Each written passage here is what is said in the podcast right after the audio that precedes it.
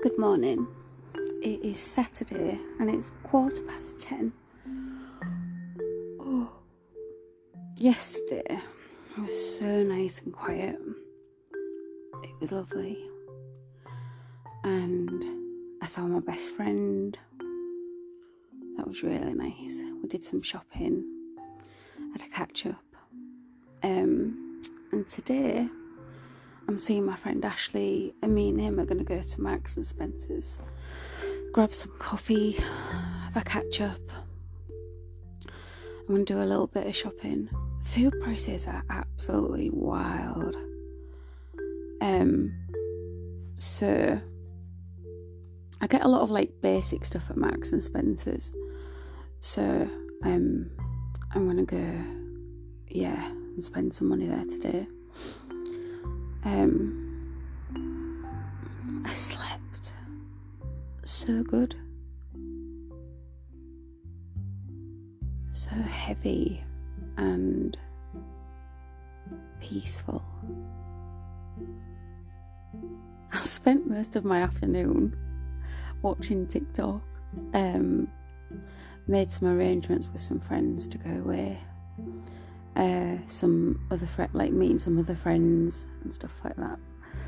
Anyway, so that's me. But my podcast today is give them enough rope and they'll hang themselves.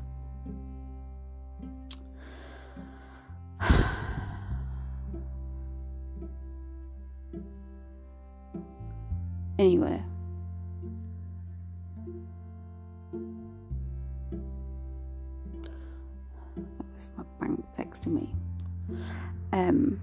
paid my rent early. It just seemed the logical thing to do. And um, anyway, so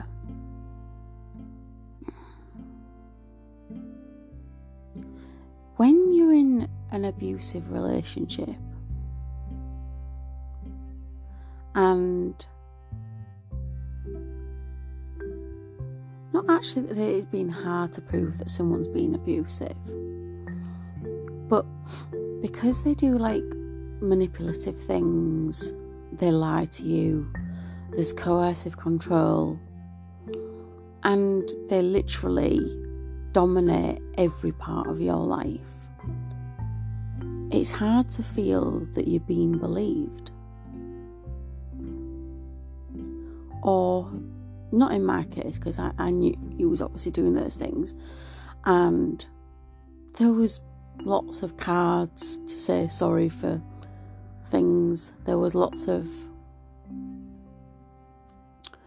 text messages to say sorry for screaming in my face and there was lots of stuff to for everything anyway so i didn't feel like because some people i've seen where some people say they feel like, oh, was I making that up? Um, or was I the bad person? And don't get me wrong, right? There were time times where I could have been better.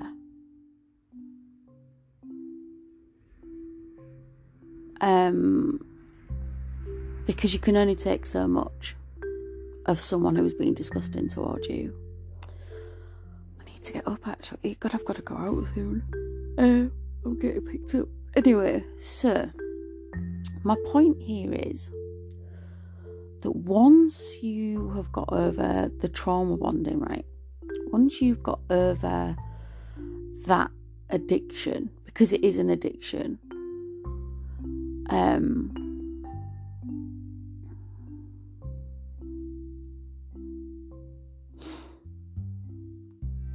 they are completely powerless.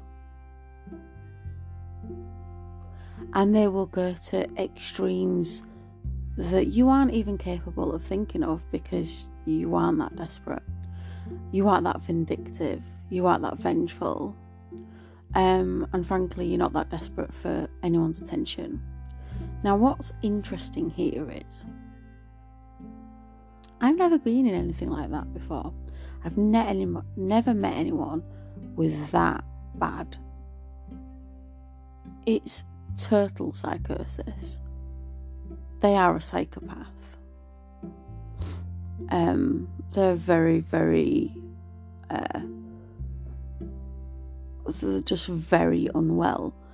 Um, I've got lovely ex partners who are very, very nice people and who've dealt with something being over very well. Um, this person has a pattern of obsession. And anyway it's really scary. So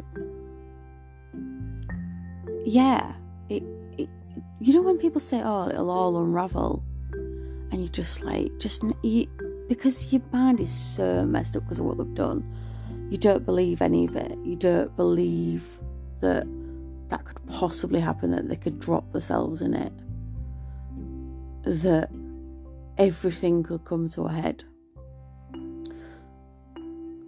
It, it does happen. And it is beautiful. And also, because you're away from that person, your mind becomes very clear. And what was confused because that person was repeatedly abusing you to keep you in a cycle of not feeling safe and not being able to control your own mind so they could control you at your weakest. You're now stronger. They made you weak because they feared the strength within you a strength that they could never have. And it gets to them. I'm a strong woman.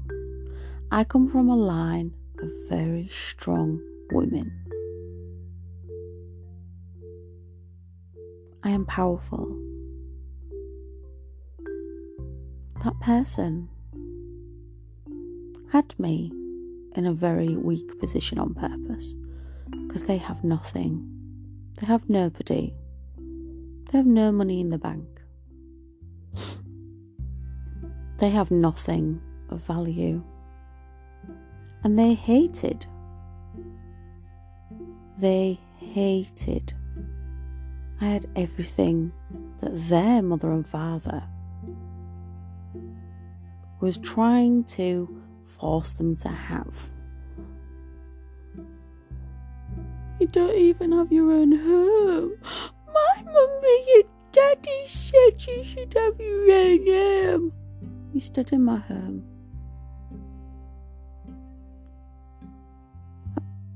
Earned property since I was in my early 20s. What are you talking about? And there's you. So, like, this wasn't even right. This wasn't even pressure from my parents because my parents aren't like that It's pressure from his parents that he was putting on me. and he's still probably sat there now. Like, and I'm not worried about money. I don't think about it. The abuser did. The abuser did. And it was really, it was genuinely awful to see that someone who willingly punched me in my face and screamed at me could do something like that to me but couldn't stand up to his own parents as an what he says is a grown man and an adult in my eyes he's not a grown man and he's not an adult because his brain is definitely not mature um, his brain is unfortunately very very broken and unwell um, that's it, that. See, that was awful to see that that this particular person is very, very unwell, and everyone around him was telling him he needed to get help, and he was refusing to do it. Everyone was telling him he needed help, and he just didn't do it.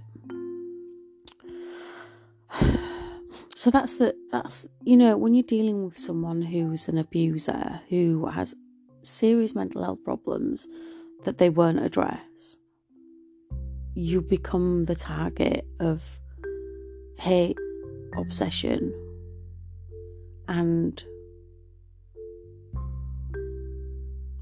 very problematic behavior that is rampant in their life and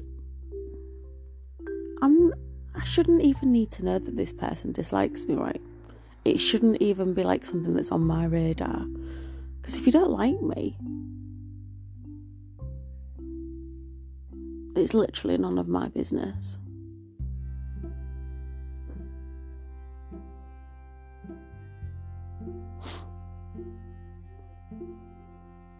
So, but that unravels even more as well. Like the the levels of weirdness of like tiny little details that they'll go to to try and prove this. It's an internal hit it's not even about you as a victim it's an internal hit and they want to at some point they will combust they will literally lose it because they're trying with everyone so it's like they're calm and nothing's happening and everything's okay. You know, as the victim, it's not okay with them. They're not okay. They're not happy. They've not got anyone new in their life, even though they're desperate. Absolutely desperate for you to believe that they have which makes it even more funnier, which makes it even more sadder. Because had someone just laid dormant and got on with their life, you'd be like, okay. But the fact that someone is absolutely desperately trying to prove that they're with someone that they're not with multiple times shows exactly what I'm saying. Give them enough rope and they'll hang themselves. And this situation where they have fake girlfriends is one of those moments in that saying. It's just weird. And then you see all the things that they've tried to dumb down when you were together unravel.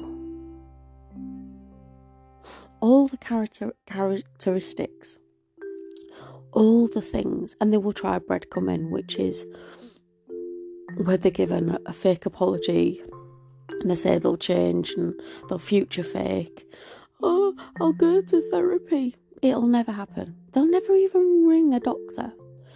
I'll, I'll, I'll stop drinking or I'll, I'll stop screaming at you. It, you'll step over the line once with them, and something won't suit them, and they'll scream at you again.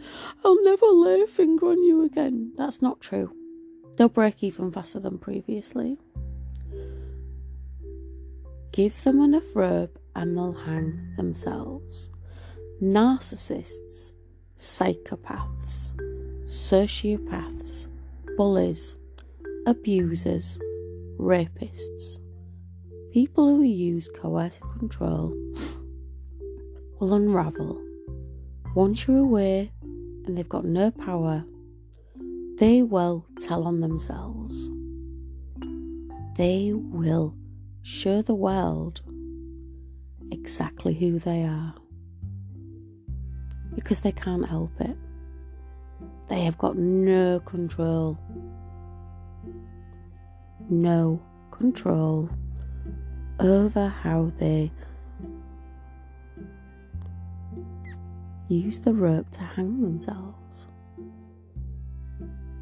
Just sit back and watch the circus. I'm Sidel, and let us talk about it.